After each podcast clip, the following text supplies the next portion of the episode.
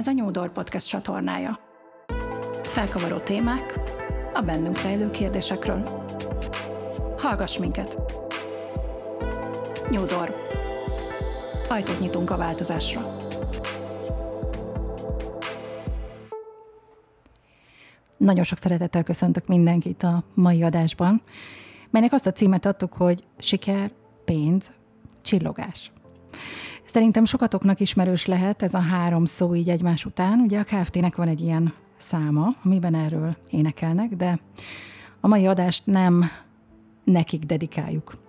A mai adásban ugyanis azért ezt a címet választottam, választottuk együtt, Csatos Erikával, akit nagyon sok szeretettel köszöntök, ugyanis vele fogok ma beszélgetni. Tehát azért választottuk ezt a témát, ezt a címet, mert valamiért a jelenünkben nagyon erősen itt van ez a téma. Az elmúlt időben nagyon sok olyan rendezvényen voltam, többek között Erika jó voltából is, például egy, egy olyan estén, egy olyan kerekasztal beszélgetésben, ahol, ahol erről beszéltünk, méghozzá a vállalkozói és főként a női oldalról. Nők, mint vállalkozók, mit gondolnak a saját sikerességükről, a pénzhez való viszonyukról, mennyire tudnak érvényesülni, mennyire szeretnek érvényesülni, és mennyire van lehetőségük arra, hogy érvényesüljenek ma vállalkozóként Magyarországon. És hát miért Erikát kérem meg arra, hogy erről velem beszélgessem? Azért, mert ha már hallottatok vele felvett adást, akkor biztosan tudjátok, és talán többen vagytok a hallgatóink között, akik Erikát egyébként is ismeritek, majd elmondja egyébként ő saját szavaival, hogy pontosan mivel is foglalkozik, de én azért kértem őt meg erre, mert számomra ő nagyon is hiteles és autentikus ebben a témában, hiszen az Államjövő Kft. vezetőjeként, alapítójaként ezzel a témával foglalkozik olyan ügyfelekkel, nem csak nőkkel, de alapvetőleg olyan kérdésekben is támogatja a női vállalkozókat, hogy hogyan tudják alkalmazni mindazt, a fejükben lévő tudást, vagy mindazt a tudást, amit egyébként könnyedén megszerezhetnek, hiszen elérhetőek most már mindenki számára, hogyan tudják kamatoztatni a saját vállalkozásukban. És ehhez kapcsolódóan a Nőnek lenni jó konferencián nagyon sok ebben a témában igen értékes előadást hallgattunk. De mielőtt folytatnám a sort, mert hogy rengeteg mindent tudnék még erről mondani, megkérem Erikát, hogy egy picit beszéljen magáról, mutatkozz be, kérlek, és mondd el azoknak a hallgatóknak, akik és esetleg még nem hallottak téged, vagy nem ismernek téged, rajtunk keresztül legalábbis, és mielőtt belekezdesz, mindenkinek javaslom, hogy a tavaly Erikával felvett adást hallgassátok vissza, abban is nagyon sok értékes gondolatra lehetek majd. Szia Erika, sok szeretettel köszöntelek. Szia Nelly, nagyon nagy szeretettel köszöntöm a hallgatókat is. Tegeződhetünk, ugye, mert hogy ti tegeződő viszonyban vagytok. Igen. Szóval nagyon nagy szeretettel köszöntelek benneteket. Én Csatos Erika vagyok, az Államjövő Tanácsadó Iroda alapító tulajdonosa a nők pénzügyi mentora. Ugyanis 13 évvel ezelőtt én eldöntöttem azt, hogy Magyarországon én a, elsősorban a nőket szeretném támogatni abban, hogy a pénzhiánya miatt soha ne kerüljenek méltatlan helyzetbe. Alapvetően én azt tapasztalom, hogy mi nők mindenkiről gondoskodunk, csak önmagunkról feledkezünk meg. Hiszen ha belegondoltok, gondoltok, gondoskodunk a gyerekeinkről, aztán, amikor már kirepülnek a gyerekek, olyan korban lesznek a szüleink, hogy már gondoskodni kell róluk, hiszen egy 70-75 éves ember Magyarországon sajnos jellemzően már krónikus betegségekkel küzd, és szükség van a támogatásra. Gondoskodunk a férjünkről, csak aztán eltelik az idő, és azt veszük észre, hogy egy ember marad ki a gondoskodásunkból, mégpedig önmagunk, és ennek bizony azért katasztrofális körül, következményei lehetnek hosszú távon. És nekem az a küldetésem, hogy még akkor hívjam föl a figyelmet, a hölgyek figyelmét arra, hogy, hogy itt az ideje, hogy a saját kezükbe vegyék a pénzügyeiket, amikor még van lehetőségünk arra, hogy megfelelő tartalékokat teremtsünk magunknak. Mi a, a te tapasztalatod? Körülbelül mi, kik azok, a, azok az ügyfelek, akik megkeresnek téged, vagy hogy, hogy lehet hozzád kapcsolódni, hozzátok kapcsolódni? Milyen, milyen típusú tudod, szokták mondani, hogy maguknak a, a vállalkozásoknak is van egy élet ciklusa. Nagyjából milyen életciklusú vállalkozókkal találkozol, milyen életciklusban lévő vezetőkkel vagy nőkkel találkozol általában? Alapvetően nem csak vállalkozókkal dolgozunk, hanem ö, akár családanyákkal, női vezetőkkel is. Én úgy gondolom, hogy a fiataloknál azért nagyon jó elkezdeni, mert akkor még nem kerülnek bele azokban a nagyon nagy hibákba, amiből, amiből nehéz kirángatni. Mire gondolok itt? Arra gondolok, hogy mondjuk az egyetem után elkezdünk pénzt keresni, és ahhoz képest, amiből az egyetemen megéltünk, most mondok valamit 100 ezer forint, ahhoz képest a fizetésünk lesz 300 ezer forint, és a tapasztalat az, hogy körülbelül 6 hónap alatt beépítjük a plusz 200 ezer forintot a kiadásaink közé. És jellemzően egy idő után hónapról hónapra, fizetésről fizetésre éljük az életünket, és nem képezünk tartalékokat magunknak. És hogyha fiatalkorban már elkezdjük azt, hogy odafigyelünk a pénzügyeinkre, akkor mondjuk ezt a csapdát el tudjuk kerülni. Aztán mondjuk ö, odafigyel, ö, foglalkozunk fiatal családokkal, ahol megszületnek a gyerekek, és jellemzően mondjuk nagyon fontos nagyon szeretnénk gondoskodni a gyerekeink jövőjéről. Ma délután egy nagyon kedves hölgyel ültem le beszélgetni, elsősorban nyugdíjról beszélgetünk, de őt egyszerűen azt mondta, hogy őt annyira nem foglalkoztatja a saját nyugdíja, pedig már csak 17 év van hátra, mert őt elsősorban a gyerekei jövője foglalkoztatja. Tehát, hogy csinálunk gyermekeknek pénzügyi tervezést, hogy amikor majd 18 évesek le- lesznek, akkor a, ne a pénz ö, határozza meg, hogy milyen egyetemre mehetnek, hanem a saját tehetségük. Aztán szerintem teljesen természetes dolog az, hogy az ember tartalékot szeretne képezni magának. Én nagyon fontosnak tartom, hogy legalább három, de igazából hat havi tartalékkal rendelkezünk, hogy akár egy betegség, akár egy munkahely elvesztése során sem kelljen kapkodnunk, hanem tudjuk azt, hogy a lehető legjobbat válasszuk ki magunknak. És hát bármennyire hihetetlen, de a legnagyobb tőkeigénye akkor lesz az életünknek, amikor nyugdíjasok leszünk hiszen aktív munkából már jó részt nem folyik be jövedelmünk, és mindenki arról álmodik, hogy amikor majd nyugdíjas lesz és lesz ideje, akkor szeretné bejárni a világot, akkor szeretne olvasni, akkor szeretne szórakozni, de hogyha mondjuk a bevételünk lecsökken a 60%-ára, akkor az nem biztos, hogy meg tudjuk belőle finanszírozni. Az én alapelvem az, hogy az élet várt, és váratlan helyzeteire előre kell fölkészülni, mert akkor hatással lehetünk a dolgainkra, nem pedig akkor kapkodni, amikor bekövetkezik bármi mert előre fölkészülve mindig jobb eredményt tudunk kihozni. Ezzel egyet tudok érteni.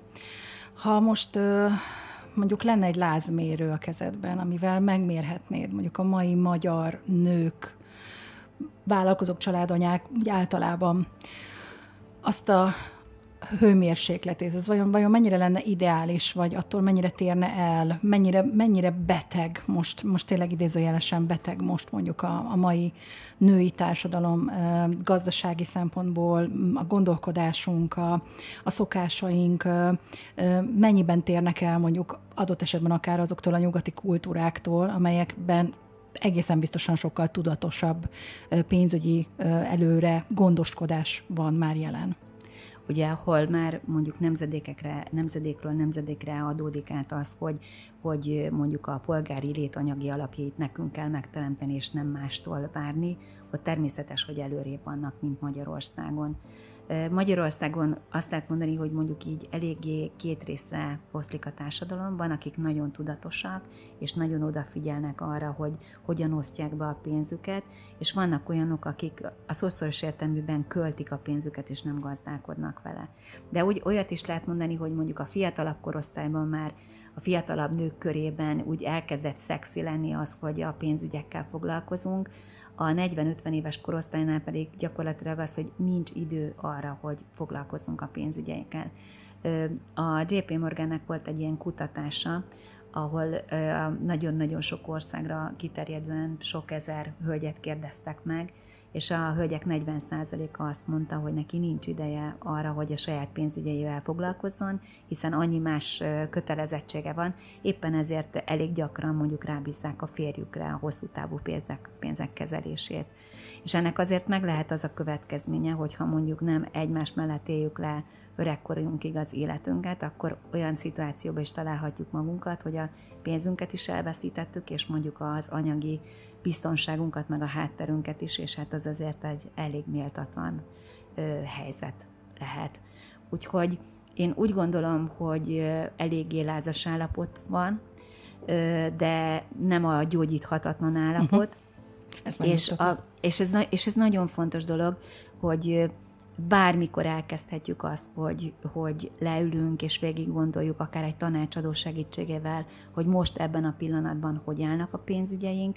Egyáltalán elkezdünk pénzügyi célokban gondolkodni, és, és utána, utána gyakorlatilag én azt szoktam mondani, hogy mondjuk első alkalommal egy három alkalommal eljutunk, eljuthatunk három, mondjuk összesen három óra hossza alatt arra, hogy akkor most helyes úton járunk, vagy sem, és hogyha ha nem, akkor hogy milyen irányokba kell elindulni, és utána évente mondjuk két-három órát kell összesen rászállni arra, hogy felülvizsgáljuk azt, hogy mondjuk a hosszú távú céljunkkal hol tartunk.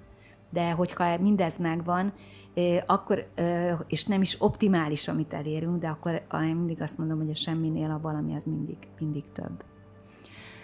Én is, te is foglalkozunk vállalkozókkal, illetve vezetőkkel. Én ugye alapvetőleg inkább szervezetekkel foglalkozom, és mindig felvetődik az a kérdés az én munkám során is, hogy nézzünk bele a jövőbe, tervezzük meg, mi lesz a következő két, három, öt évben. Én alapvetőleg nyilván nem gazdasági szempontok szerint, vagy nem kizárólagosan gazdasági szempontok szerint, hanem alapvetőleg milyen stratégiai célok mentén hova szeretne jutni az adott vállalat, és mondjuk ahhoz, hogy azokat a stratégiai célokat elérje, azokhoz milyen lépéseket kell megtegyen, akár a saját szervezetét érintően, a humán, a humán erőforrása tekintetében, vagy mondjuk milyen üzleti döntéseket kell hozni, amiben akár az is benne van, hogy ahhoz, hogy, hogy, hogy azokat a célokat elérje, mondjuk milyen új üzletágakat és mikor kell indítson.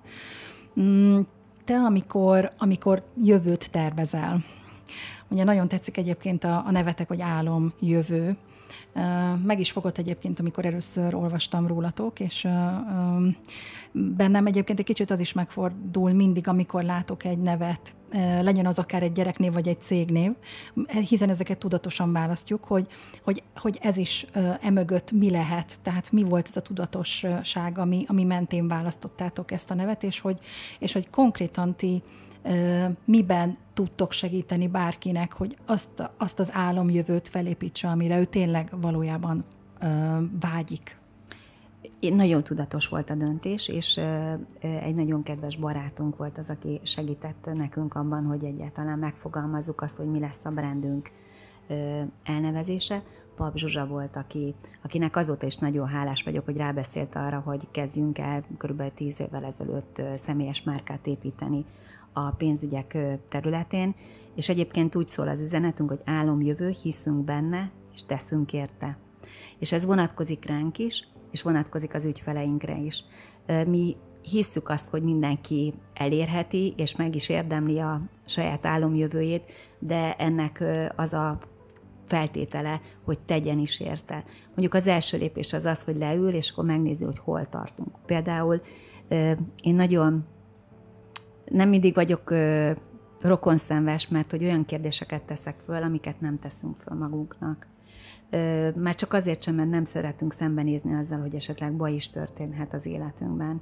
Ezért van az, hogy azt mondjuk, hogy a váratlan helyzetekre is föl kell készülni. Mert a várt jó helyzetekre, hogy a gyerekünk egyetemre megy, vagy majd nyugdíjasok leszünk, vagy nagyobb lakásba szeretnénk költözni, vagy lecserélnénk az autónkat, azok olyan, abba, abba jó belegondolni. De igen, abba is bele kell gondolni, hogy mi történik, hogyha mondjuk egy váratlan ö, katasztrófa, egy baleset ö, vagy egy betegség történik az életünkben, hogy fel vagyunk erre készülve a, köve, fel vagyunk készülve a következményekre. És hát ugye nem jó belegondolni, hogy ez előfordulhat, és sokan azt mondják, hogy azért nem akarnak belegondolni, mert nem akarják bevonzani. Uh-huh. Na most ugye itt, itt mi spirituálisan olyan társaságban vagyunk, akik egy kicsit így többet gondolunk a reális, megfogható dolgoknál, és hát tudjuk azt, hogy a félelemnek sokkal erősebb ereje van. És hogyha nem vagyunk fölkészülve, és mégis a tudatalattinkban benne van, hogy ha baj történik, akkor Úristen, mivel nézek szembe, akkor sokkal nagyobb esélye van szerintem, hogy bevonzom. Mint az, hogyha tudom azt, hogy ha baj történik, akkor is olyan tartalékkal rendelkezem, amiből mondjuk két-három évig tudom finanszírozni az életemet. Én saját magam történetét szeretném nektek elmondani, most nagyon sokszor találkoztam vele, és nagyon-nagyon fontosnak tartom, hogy beszéljünk róla. hogy mi nők tovább élünk, mint a férfiak. Ugye erre mondhatjuk, hogy ez egy tök szuper dolog, csak a helyzet az az, hogy tovább élünk, és az, az életünk utolsó harmadában nagy eséllyel egyedül, és sajnos Magyarországon nagy eséllyel krónikus betegségekkel küzdködve. És ma már azt lehet mondani, hogy ha van pénzünk, akkor egy magasabb szintű szolgáltatással nézhetünk szembe. Én öt évvel ezelőtt, amikor kitapintottam a csomót a mellemben, nekem nagyon nagy szerencsém volt, mert már egy héttel a tapintás után onkológus előtt ültem, és megvolt a, megvolt a diagnózis, hogy milyen típusú, milyen genetikájú daganattal nézek szembe. Az onkológus azt mondta, tíz évvel ezelőtt ez egy rossz forgatókönyv lett volna. Azóta van rá egy nagyon jó célzott biológiai terápia, egyetlen probléma van vele, nem finanszírozza a társadalombiztosítás. 870 ezer forintba kerül egy ampulla, ebből 5-re, 6-ra van szükség. Szeretném megkérdezni, hogy van-e értelme elindítani a folyamatot ennek a megszerzésére, azaz tudja a család finanszírozni ezt a, ezt, az öt, ezt a gyógyszert. És ugye nekem egy 5 millió forintos kritikus betegségbiztosításom volt, ami annyit jelentett, hogy a szószoros értelmében a biztosítón finanszírozta meg a túlélésemet jelentő gyógyszer, gyógyszert. És én tudok olyan betegtársaimról, akik ezt nem tehették meg, mert nem tudták megfinanszírozni. És egy nagyon fontos dolog, hogy fillérekből lehet ilyen biztosításokat kötni, és amikor baj van, akkor az életünket mentheti meg. Tehát egy, még egy lényeges dolog, hogy olyan dolog, tehát hogy, a, hogy az is hozzátartozik a pénzügyi kultúránkhoz, hogy a megfelelő pénzügyi intézményeket megfelelő módon használjuk.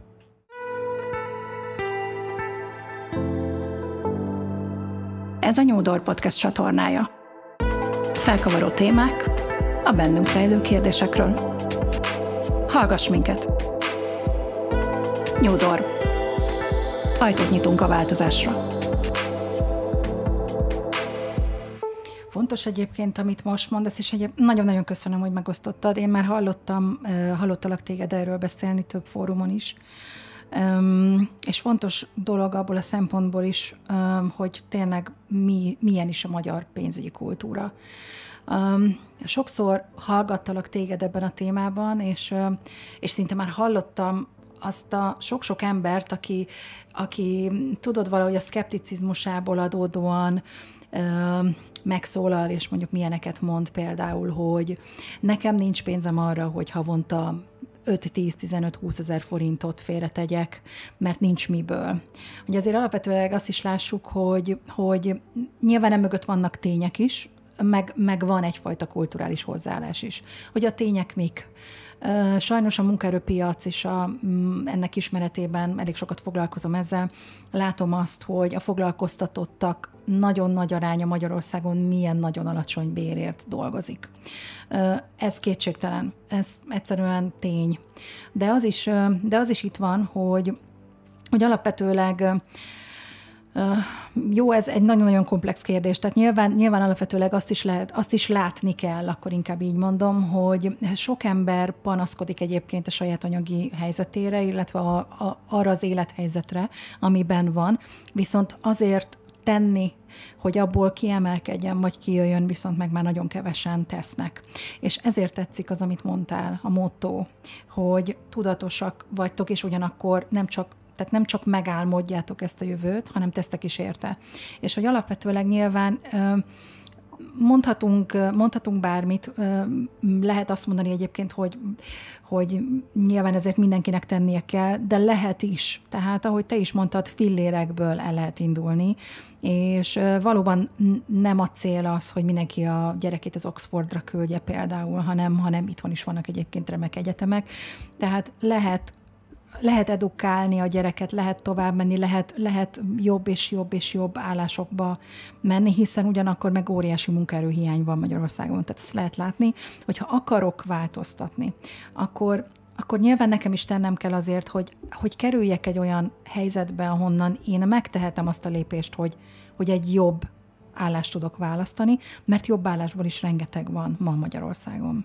Én azt gondolom, hogy amikor ilyen hihetetlen munkaerőhiány van, és hihetetlen szakemberhiány van, akkor aki, aki akar, az tehet a sorsáért, hogy jobbá váljon a sorsa, át kell képezni magunkat. Ki kell lépni a komfortzónából, ha ha a, be kell ülni esetleg újra az iskolapadba, vagy tovább kell képezni magunkat. De térjünk vissza ahhoz, hogy nekünk nincs két-három-öt ezer forintunk biztosításra, vagy megtakarításra, vagy bármire. Én azt gondolom, hogy a nagyobb probléma az az, hogy nem gazdálkodnak az emberek, hanem csak költik a pénzüket. Tehát abban az esetben, hogyha csak egy pici tudatosságot vinnénk be, akkor már rögtön meg tudnánk találni, hogy hol vannak azok a bizonyos elguruló forintok. És itt ennek például az első lépése az, és én néha már unom magam, amikor elmondom azt, hogy kezdjük el vezetni a kiadásainkat.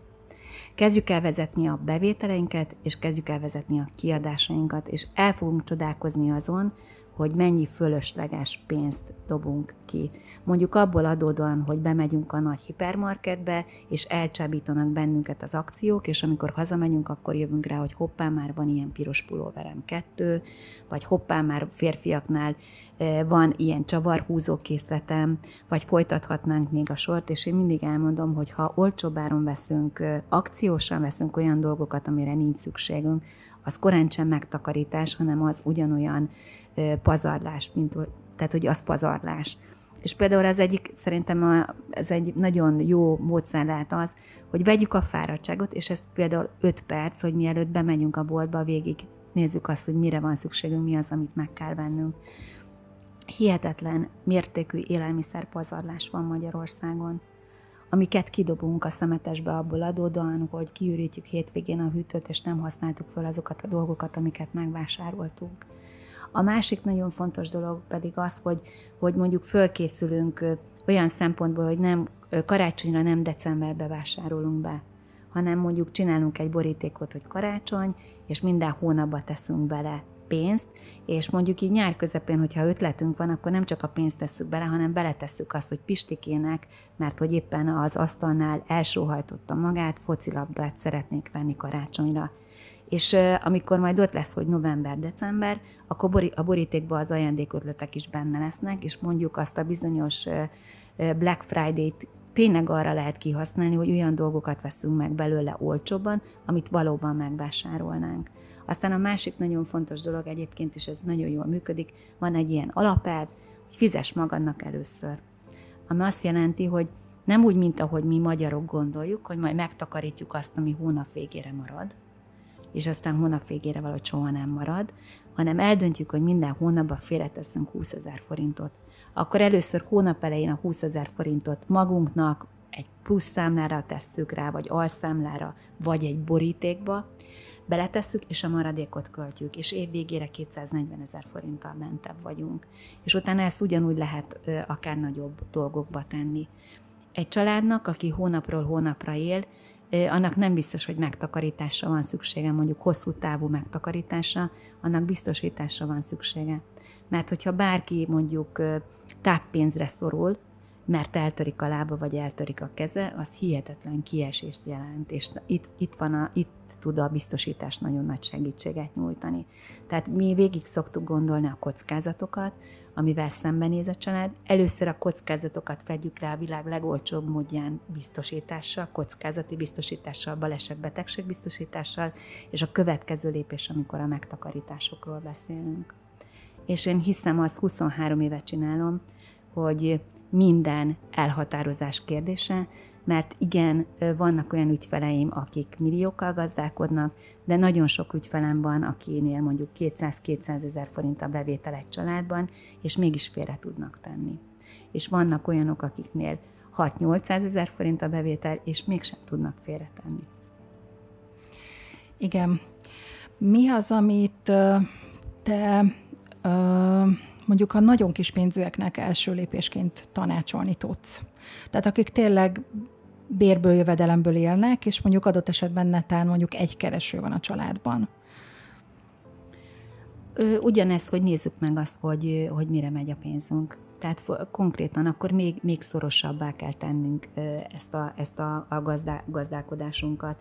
És például most, amikor még ráadásul az inflációval is szembenézünk, ami azt jelenti, hogy ugyanaz a kosár élelmiszer, amiben hétvégén bevásároltunk, az mondjuk 10-15 százalékkal többe kerül mondjuk, mint 6 hónappal ezelőtt, vagy egy évvel ezelőtt, akkor még fontosabb, még fontosabb ez a fajta tudatosság. És ami nagyon-nagyon fontos, és azt látom, hogy aminél mondjuk a, azok a családok néznek szembe, akiknél mondjuk ilyen tényleg viszonylag alacsonyabb a, a bevétel, hogy fölösleges hitelekbe nem keveredünk bele.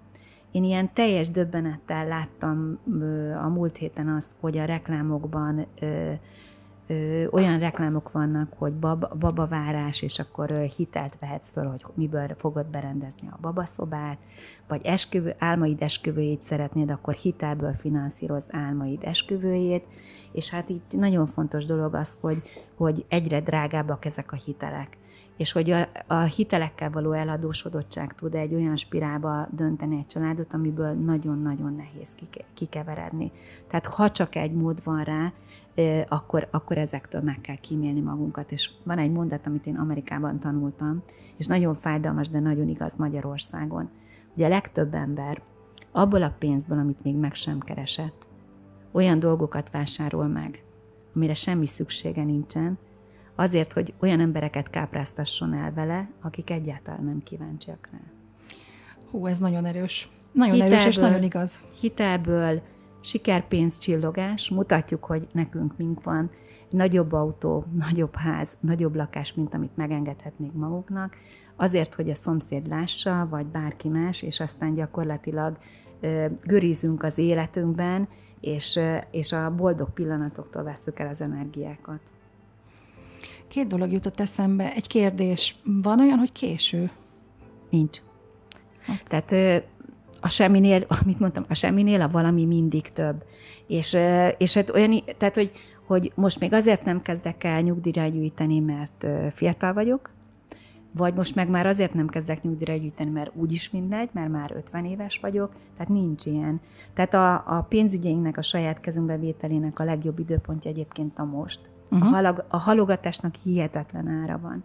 Van egy nagyon kedves kis ügyfelem, vagyis hát a szülei természetesen, és Máté, amikor megszületett, akkor rögtön utána elindítottak neki egy havi 20 ezer forintos megtakarítást a szülei, hogy 18 éves korába 8 millió forintja gyűlik össze és minden évben fényképezkedünk, és azt is összeadjuk, hogy ha most indítanánk el ezt a biztosítást, akkor már csak 6,5 millió forint gyűlne össze, ha most indítanánk el, már csak 5,5 millió forint gyűlne össze, ugyanabból a 20 ezer forintból. Tehát az időnek hihetetlen jelentősége van. De ha nem tettük eddig, akkor is holnaptól kezdjük el, mert hogy a semminél a valami mindig több. Kicsit térjünk át a nőkre, és ugye a női pénzügyi, gazdasági tudatosságra, akár, akár vállalkozóként, akár vezetőként, akár ugye hétköznapokban. Hallgattalak erről beszélni sokat, és hogy mondtad, 13 évvel ezelőtt kezdtél el ezzel foglalkozni, hogy abszolút elkötelezted magad amellett, hogy nőket szeretnél támogatni ezen az úton. Mik azok a legfontosabb mérföldkövek, amik ez alatt az idő alatt, ez alatt a 13 év alatt megtörténtek, amikre egy vissza tudsz emlékezni, és úgy látod magad előtt, hogy ez egy nagyon fontos dolog volt, amikor oda jutottatok, vagy amikor, vagy amikor a következőhöz értetek. Vannak ilyenek? Igen, vannak ilyen pontok. Egyébként mindig, amikor az ember azt mondja, hogy egy új új, új csoporttal kezd el dolgozni, akkor nagyon fontos, hogy tanácsadóként tökéletesen tisztában legyünk azokkal a dolgokkal, amik mondjuk éjjel fölébresztik őket rémálomként. Hogy mik azok a problémák, amikkel szembenéznek, amiktől félnek, és arra próbáljunk megoldást nyújtani. És nekem például nagyon sokat jelentett az, hogy elkezdtem különböző női közösségekbe járni, vállalkozó női közösségekbe, alapítványokba, akár ezotérikus körökbe, ahol kifejezetten figyeltem és kérdeztem a hölgyeket azzal, hogy a pénzzel kapcsolatban mit gondolnak, meg milyen elképzeléseik vannak, vannak-e egyáltalán saját pénzügyi programjaik, gyűjtenek-e valahol, hol gyűjtik a pénzüket, folytathatnám még a sort. És körülbelül egy év volt az, amire fölépült egy olyan stratégia, ami, amire azt gondolom, hogy így onnantól kezdve, hogy valaki vállalati felsővezető, odáig, hogy mondjuk kis katás vállalkozó, mindenkinek tudunk megfelelő támogatást nyújtani. És akkor itt most beszéljünk arról, hogy Magyarországon kb. 400 ezer katás vállalkozó van, aminek jó része nő. És a katás vállalkozás alapvetően egy nagyon olcsó vállalkozási forma, hiszen 50 vagy 75 ezer forinttal mindent megváltasz a, a adózási szempontból. Csak három esetben nem jó a katás vállalkozás, abban az esetben, ha gyermeket szülsz, abban az esetben, ha beteg leszel, meg abban az esetben, ha nyugdíjas leszel, mert hihetetlenül alacsony jövedelmet biztosít ezekre az esetekre. És itt van jelentősége annak, hogy azt mondom, hogy oké, rendben, én a katásvállalkozást választottam, de mellette tudatosan kezdek el gyűjteni arra, hogy ha beteg leszek, ha gyermekem születik, akkor én mondjuk hat hónapig vagy egy évig otthon maradhassak vele, és a nyugdíjamat is nekem kell megteremteni. És akkor ebben az esetben semmi probléma nincs, sőt, még alapvetően azt lehet mondani, jó is, hiszen tudok mellette félretenni, de ennélkül hihetetlenül kiszolgáltatott helyzetbe kerülök. És mondjuk egy vállalati felsővezető, aki megkeres 5-600 ezer forint nettót, hogyha beteg lesz, ugyanazt a TB minimumot kapja, és, és, és, és hihetetlen nagy szemeket tudunk mereszteni, mert egyébként régen volt az, hogy a fizetésünk 70%-át kaptuk uh-huh. meg, most már van egy TB plafon, ami 210 ezer forint, amiből még ráadásul adózni is kell. Tehát, hogy, hogy ezek voltak azok a pontok, amikor, amikor, hogyha leülök bárkivel, akkor tudom, hogy milyen kérdéseket kell föltenni. És nagyon örülök, hogyha valakinek le vannak fedve ezek a területei, de mondjuk tíz esetből nyolc esetben vannak olyan pontok, amiben még mindig tudunk segítséget nyújtani. Szóval visszatérve a kérdésre, hogy mik voltak azok a mérföldkövek ezen, a, ezen az úton, amikor, amikor a nőket elkezdted támogatni mert ugye én, én csak a mostani, ja, a jelent ismerem. Ja, ja, azt, azt ismerem, azt ismerem, hogy, hogy álomjövő, meg azt ismerem, hogy nőnek lenni jó konferencia, de hogy mik, mik előzték meg mondjuk ezeket? A nőnek lenni jó konferenciát az előzte meg, hogy amikor én eldöntöttem, hogy a nők pénzügyi tanácsadója szeretnék lenni, akkor a férjemmel azt is eldöntöttük, hogy a társadalmi felelősségvállalásunk is az lesz, hogy a nőket fogjuk támogatni. És mivel én ültem, én Budapesten ültem egy TEDx-es konferencián, akkor én eldöntöttem, hogy úristen, ez annyira tetszett nekem, hogy itt 15 perces kis előadások voltak, nagyon komoly gondolatokkal, értékteremtő gondolatokkal, hogy én annyira szeretnék Kecskeméten egy ilyet. És ugye nekem van egy mentorom, akit dr. Zolnai Juditnak hívnak, és a Judit az, az egy olyan mentor, aki fel tudja karolni az ember ötleteit, és nem hagyja, hogy halogassa az álmai megvalósítását. Úgyhogy ez 2013 novemberében merült föl bennem, és 2014 márciusában meg is tartottuk az első nőnek lenni jó konferenciát Kecskeméten, ilyen nagyságrendileg, mit tudom, 43 résztvevővel. Uh-huh. És ennek akkor ez olyan jól sikerült, hogy ez a tipikus hozzá magaddal még egy embert a következő alkalomra már mit tudom, 60-an voltunk, aztán 100-an voltunk, és most már gyakorlatilag a 13. nőnek lenni konferenciánkon, ami ugye a tökéleten az új tökéletes volt a motója, ott 220-an ültünk a nagy teremben, és hát nagyon szép, tényleg nagyon szép ilyen, hát ilyen testvéri női energiák voltak én úgy gondolom, és mindenki, mindenki ezt érzi, hogy, hogy jó töltekezni, jönni a konferenciára, mert egyrészt az előadások is nagyon jók. Hát mondjuk ez felszabadító volt szerintem, hogy nem kell tökéletesnek lenni, jónak is elég, és mm. akkor a boldogak, boldogak tudunk lenni attól függetlenül. A másik pedig, hogy ez egy lehetőséget teremt a networkingre, ami azt jelenti, hogy össze tudnak ismerkedni a hölgyek egymással, és én mindig mondom, hogy üzleteljenek is egymással. Tehát, hogyha egy szolgáltatásra van szükséged, én minden konferencián elmondom, hogy először nézz a környezetedbe, hogy van-e olyan női vállalkozás, aki ezzel foglalkozik, és csak azután lép tovább, hogyha mondjuk nem rezektek egymásra, és nem találtátok meg egymáshoz az utat. És az volt a célunk, hogy olyan pesti konferencia legyen, tehát olyan pesti stílusú, meg értékrendű konferencia legyen, mert addig itt Kecskeméten ilyen nem volt, és hát kitaláltuk azt, hogy most megmutatjuk térképen hogy honnan, honnan jönnek hozzánk a konferencián, és képzeld el, hogy többen jönnek vidékről, mint Kecskemétről, tehát 96-an voltunk Kecskemétről a 220 főből. És hát azok a piros szívecskék, amik megjelentek Magyarország térképén, hát az ilyen, ilyen tényleg ilyen szívfacsaró volt, hogy milyen fantasztikus, hogy a Balaton mellékről, Nyíregyházáról, Debrecenből, Szegedről, mindenhonnan jönnek már hozzánk erre a konferenciára. Ez egy fontos dolog. Emellett különböző vállalkozói körökben dolgozom, és ott is az a célom, hogy ezt a pénzügyi tudatosságot bevigyem, mert azért egy kicsit mondjuk mentsük fel a hölgyeket, mert úgy utána néztünk annak, hogy az, hogy mi nők nem nagyon kapcsolódunk a pénzhez, annak azért történelmi gyökere is vannak, uh-huh. mert hogy 200 évvel ezelőtt nem, hogy pénzügyi döntéseket nem hozhatunk, hanem a szószoros értelmében a férj, meg a feleség, a férj, illetve az édesapa tulajdonában voltak úgymond a hölgyek, tehát gyakorlatilag a fejük felett hoztak döntéseket.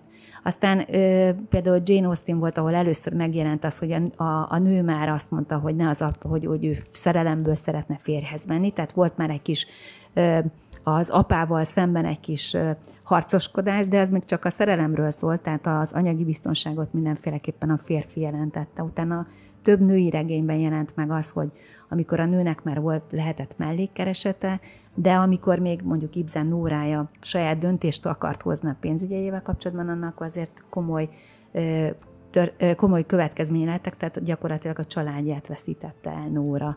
Úgyhogy, úgyhogy hosszú, hosszú, hosszú küzdelmek voltak az, hogy egyáltalán tanulhattunk, dolgozhattunk, tehát nem véletlen az, hogy nekünk még tanulni kell nőknek az, hogy ugye a teremtő képességünket az anyagiakra is kivetítsük, és hogy tudatosan kezdjünk el a saját pénzügyeinkkel bánni megelőztél, meg akartam kérdezni pont, hogy szerinted miért gondolkodunk másképp a pénzről, és valóban történelmi gyökereink, történelmi múltunk, talán ott, ott rejtőzik a válasz. És ami még nagyon fontos, hogy ez ma sincs másként. Annak ellenére, hogy nyilván modern időket élünk, és ugye azt mondhatnánk, hogy a 21. században, ahol minden elérhető számunkra ugyanúgy. Ugye ma már nem tiltja meg senki számunkra, sem egy édesapa, sem egy férj adott esetben, legalábbis ideális helyzetben, hogy, hogy azt kezdjünk a keresetünkkel, amit, amit akarunk, és mégis nincs még meg az a fajta igazán erőteljes tudatosság a saját pénzügyeinkkel kapcsolatban, vagy én nyilván a munkáltatókat ismerve tudom elmondani a saját tapasztalataimból, abszolút látom azok a nők, akik akár gazdasági ö, beosztásban mondjuk felsővezetők. Ö, érdekes módon azért ugye a felsővezetők számát tekintve a nők ma még mindig jóval, jóval kevesebben vannak, de az, az megint egy nagyon izgalmas dolog, hogy ennek ellenére, hogy mit, mit hordozunk gyökereinkben, meg mit hordoz a történelmünk, meg a múltunk, mégis a gazdasági vezetői székek többségében nők.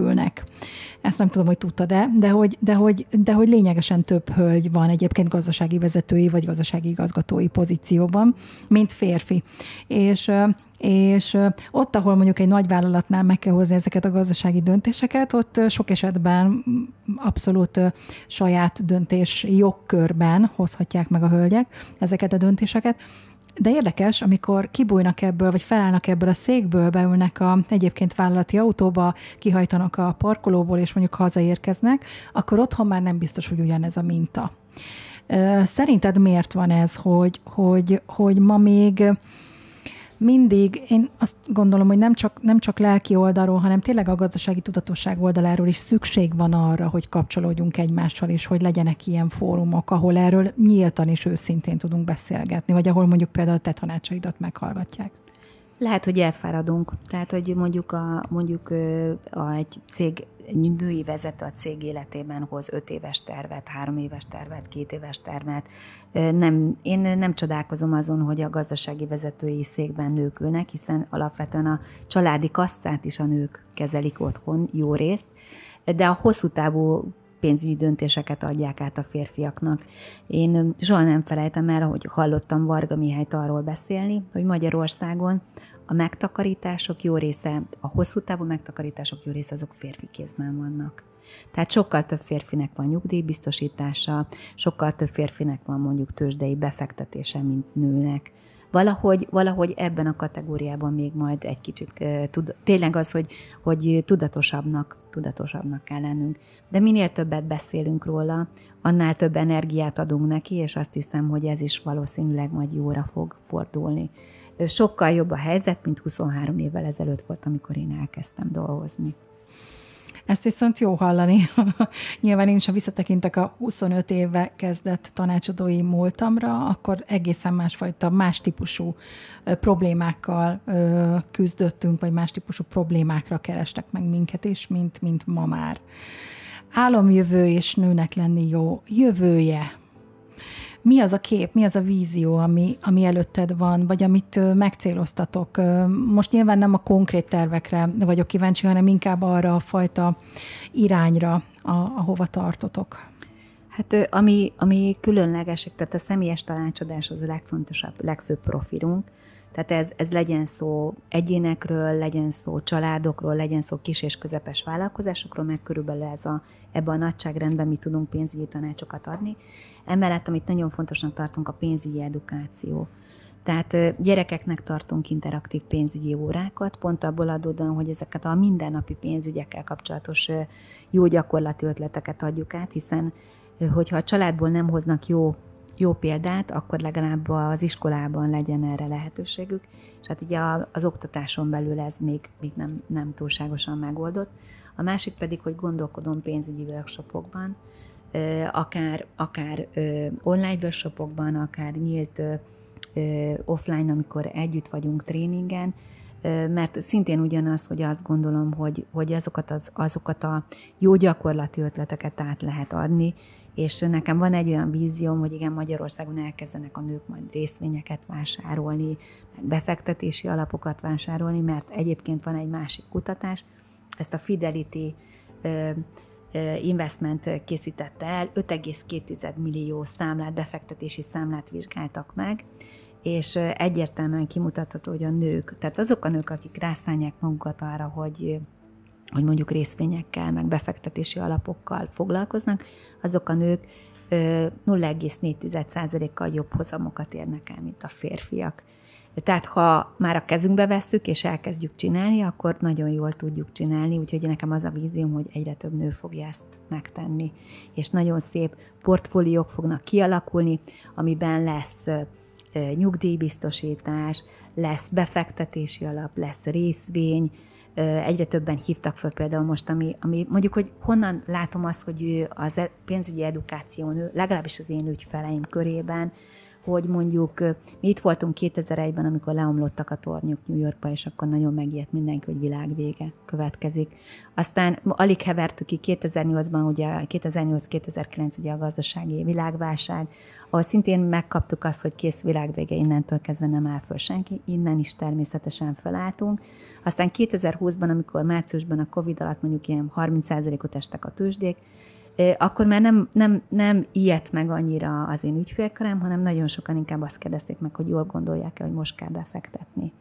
Mert ugye a tőzsde az úgy működik, hogy, hogy akkor mi általában akkor ijedünk meg, amikor kiárusítás van, és 25%-kal, 30%-kal olcsóbban lehet részvényeket vásárolni, pedig a boltba akkor vásárolunk be, és akkor akarunk nagyon részvényeket venni, amikor a egekben vannak az árak. És én bízom benne, hogy ez másképp fog alakulni. Vagyis hát jobb irányba tudjuk majd terelni a hölgyeket, úgyhogy ezen dolgozunk, hogy elindítjuk az online tanfolyamainkat is, és elindítunk pénzügyi workshopokat is. Sikerpénz, csillogás. Szerinted milyen összefüggés van e között a három dolog között? Ugye nagyon sok mindent érintettünk szerintem. Nyilván a, főként a tudatosságot, a gazdasági pénzügyi tudatosságot említettük, vagy mondjuk azt, ami, ami a múltunkban, mint, mint nőkben benne van. Nyilván a kulturális különbségekről is beszéltünk, de hogy ahhoz, hogy ez az államjövő, ez megszülessen, hogy, hogy ott legyen, hogy mindenkinek gyönyörű portfóliója van, és tényleg elindulunk ezen az úton. És akár az edukáció segítségével egyre több helyre jut mondjuk ez a, ez a tudás, és ezt meg tudjátok osztani egyre több emberrel. Ahhoz szerinted mi az, amit le kell küzdenünk, legalábbis női oldalról, a siker, a pénz és a csillogás hármasát tekintve? Nagyon döbbenetes volt számomra, hogy amikor készültem az Egyenlítő Alapítvány miért vékonyabb a nők pénztárcája a Halktosz beszélgetésére, akkor, akkor elkezdtem ilyen közmondásokat, meg idézeteket keresni a pénzzel kapcsolatban, és tízből kilenc esetben mind negatív volt, hogy a pénz nem boldogít, hogy akinek tele a zsebe, annak nem tiszta a szíve, folytathatnám még a sort, és ez engem nagyon megdöbbentett, mert véleményem szerint a pénz az energia. Uh-huh. És azt lehet jó dolgokra használni, és lehet rossz dolgokra használni. Tehát én inkább azt gondolom, hogy, hogy nézd meg, hogy mire adja ki valaki a pénzét, és én megmondom azt, hogy milyen ember. Uh-huh. Mert hogy, hogy ami, amit értékesnek tartjuk, tartunk, arra fordítjuk a pénzünket. Tehát egy, egy gondolkodásmódot kellene változtatnunk, én úgy gondolom. Én én el szeretném mondani, hogy én nagyon szeretem a pénzt, legfőképpen azért, mert lehetőséget teremt arra, hogy mondjuk tanuljak, hiszen a tanfolyamok pénzbe kerülnek, lehetőséget teremt arra, hogy közlekedjek, hogy, hogy emberekhez jussak el, és lehetőséget teremt arra, hogy én támogassak olyan nemes ügyeket, amiket fontosnak tartok. Aztán nagyon fontos dolog az, hogy Magyarországon azt gondoljuk, ha sikerpénz csillogás témában, hogy az öndicséret büdös, nem tudom, hallottad uh-huh. ezt. Igen. És véleményem szerint meg nagyon fontos az, hogy, ez, hogy a jól elvégzett munkát azt mutassuk meg a világnak, hiszen, hiszen abban az eset, hogy ha, ha hiába tudok bármit, hogyha senki nem tudja rólam, hogy én mit tudok. Tehát egy nagyon fontos dolog, hogy, hogy valamilyen szinten az értékeinket azt merjük megmutatni és hát mondjuk ennek is megvannak mondjuk a pénzügyi, pénzügyi feltételei, hiszen mondjuk egy honlapot össze kell állítani, mondjuk jó minőségű eszközökre, eszközökre van szükségünk, mondjuk szakemberek segítségét igénybe, igénybe kell venni, és aztán van a, a következő lépcső, amikor nagyon fontos, hogy ez ne menjen át talmi csillogásba. Uh-huh. Ami, ami annyit jelent, hogy, hogy ö, számomra azért van az influencereknek az a világa, amikor, amikor csak a jót meg a csillagot mutatjuk meg az embereknek, és ezáltal mondjuk rossz érzést keltünk bennük, mert hogy az ő életük mondjuk másképpen, másképpen működik, és ezzel saját magukat értékelik, értékelik le. Tehát úgy gondolom, hogy itt mindenhol a, a, a jó arányokat kell ezzel kapcsolatban megtalálnunk. Tetszik, amit mondasz, és eszembe jutott az egyébként, amikor egyszer valaki tőlem azt kérdezte, hogy hogy büszkének lenni, mi a különbség büszkének lenni az eredményeinkre, és mondjuk, mondjuk kirakni akár a social médiában, hiszen mind a ketten eléggé aktívak vagyunk a social médiában, kirakni mindazt, ami, ami a napunk során történik velünk, vagy ami ér bennünket, hogy ez nem dicsekvése. És egyébként nem olyan régen, régóta engedem meg én is magamnak, és mióta, mióta ugye felépítem nyilván még úton vagyok, és építem ezt a, ezt a, ezt a brandet, de mióta, mióta azt látom, hogy, hogy másképp nem tudok kapcsolódni másokkal, és, e, és átadni azt az üzenetet, ami bennem megfogalmazódik, csak úgy, hogyha mindezt egy olyan platformon teszem, ahol, ahol erre van lehetőség. Azóta, azóta én is sokkal bátrabban teszem ki egyébként, és, és azt vettem észre, hogy, hogy azok az emberek, akik tényleg sikeresek, és a szó nemes értelmében sikeresek, akik, akik szeretik azt, amit csinálnak, hisznek abban, amit csinálnak, és, és ezt tiszta szívvel teszik, ahol nem csak az ész, hanem a szív együtt működik, tulajdonképpen a kettő párban, kéz a kézben jár. Ők tényleg egy komolyabb ö, önbizalommal, egy komolyabb magabiztossággal teszik mindazt, amit tesznek, de, de nem öncélúan. És talán itt ez a lényeg. Ez, Hiszen a, láttam, ez, a, ez, a szó, ez a szó fontos, hogy, hogy igen. céllal. Igen, hiszen láttam egyébként, szemtanúja voltam, én is ott voltam a legutolsó Nőnek lenni jó konferencián, és bevallom őszintén, hogy abszolút beleszerettem. Nagyon sok tekintetben. Egyrészt a minőségében, ahogy mondtad, Pestit szeretetek volna csinálni, szerintem jobb lett, mint egy Pesti. Köszönöm. Sokkal emberibbnek éreztem, egy olyan közegbe érkeztem, ahol, ahol, ahol tényleg egymást emelték a jelenlévők, és én azt gondolom, hogy ez egy nagyon-nagyon fontos dolog. És az a nemes cél, ami minden mögött van, hogy nem csak egyfajta networking, networkinget mindent lát az ember, nem csak azt látja, hogy, hogy jaj, de jó, itt akkor lehet, nem tudom, névegyeket meg, meg Sandy Appon keresztül itt akkor lehet kapcsolódni egymással.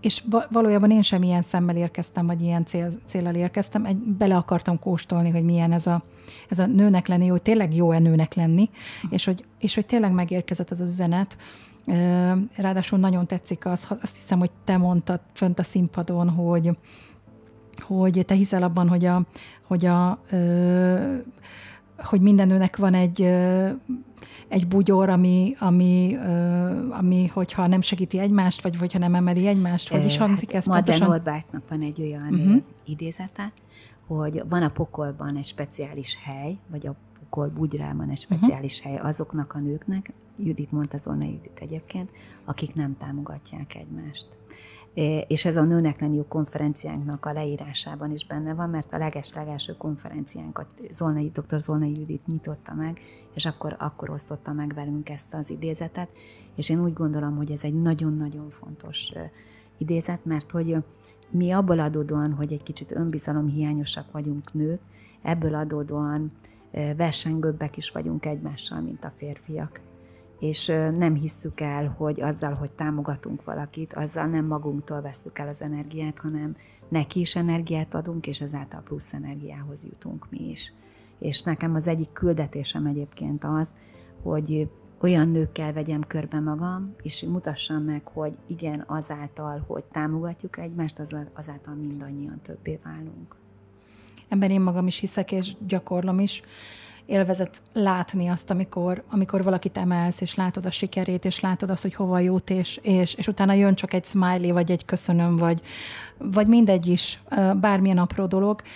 Látod a boldogságot, látod a szemén, azt, a, ahogy, ahogy szinte, szinte kijön a, a szemén keresztül a kifejezés az, hogy, hogy köszönöm.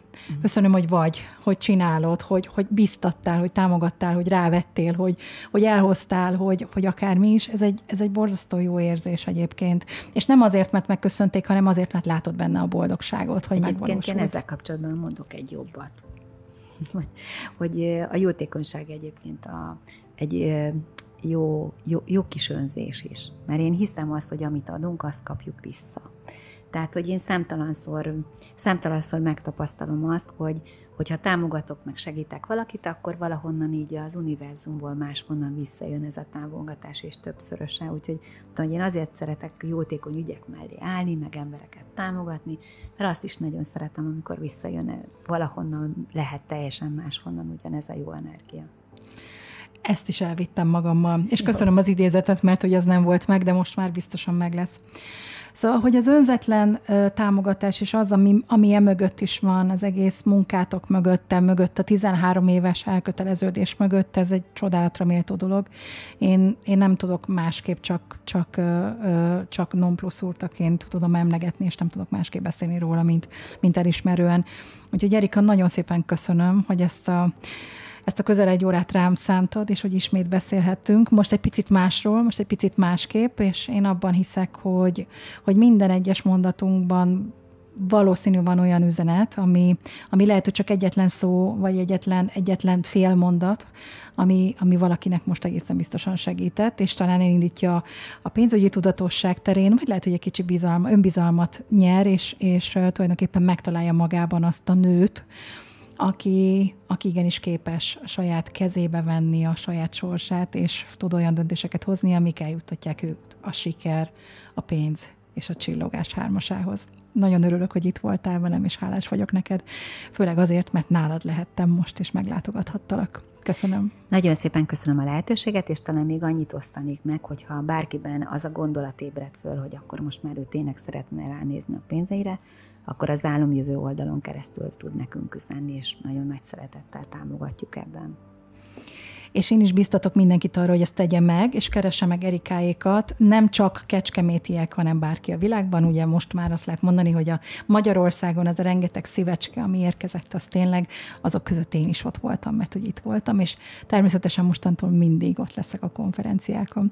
Hálásan köszönöm még egyszer, nektek pedig, hogy hallgatatok bennünket, és hogyha bármilyen kommentetek, kérdésetek, vagy felvetésetek lenne, akár a mostani, akár egy korábbi adással kapcsolatban, és hogyha visszahallgatjátok a tavaly felvett adást Erikával, azzal kapcsolatban is várjuk természetesen a kérdéseket, a megjegyzéseket, a kommenteket, témajavaslatokat, és még mindig nyitva az ajtó, be lehet rajta jönni, bárkinek lenne kedve hozzá, hogy ellátogasson hozzánk, és megossza velünk a saját élményeit, a saját életét, a saját élettörténetét, akkor nyitva az ajtó, várunk mindenkit sok szeretettel, ajtót nyitunk a változásra. Sziasztok!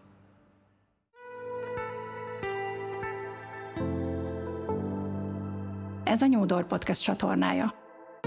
Felkavaró témák a bennünk rejlő kérdésekről. Hallgass minket! Nyúdor.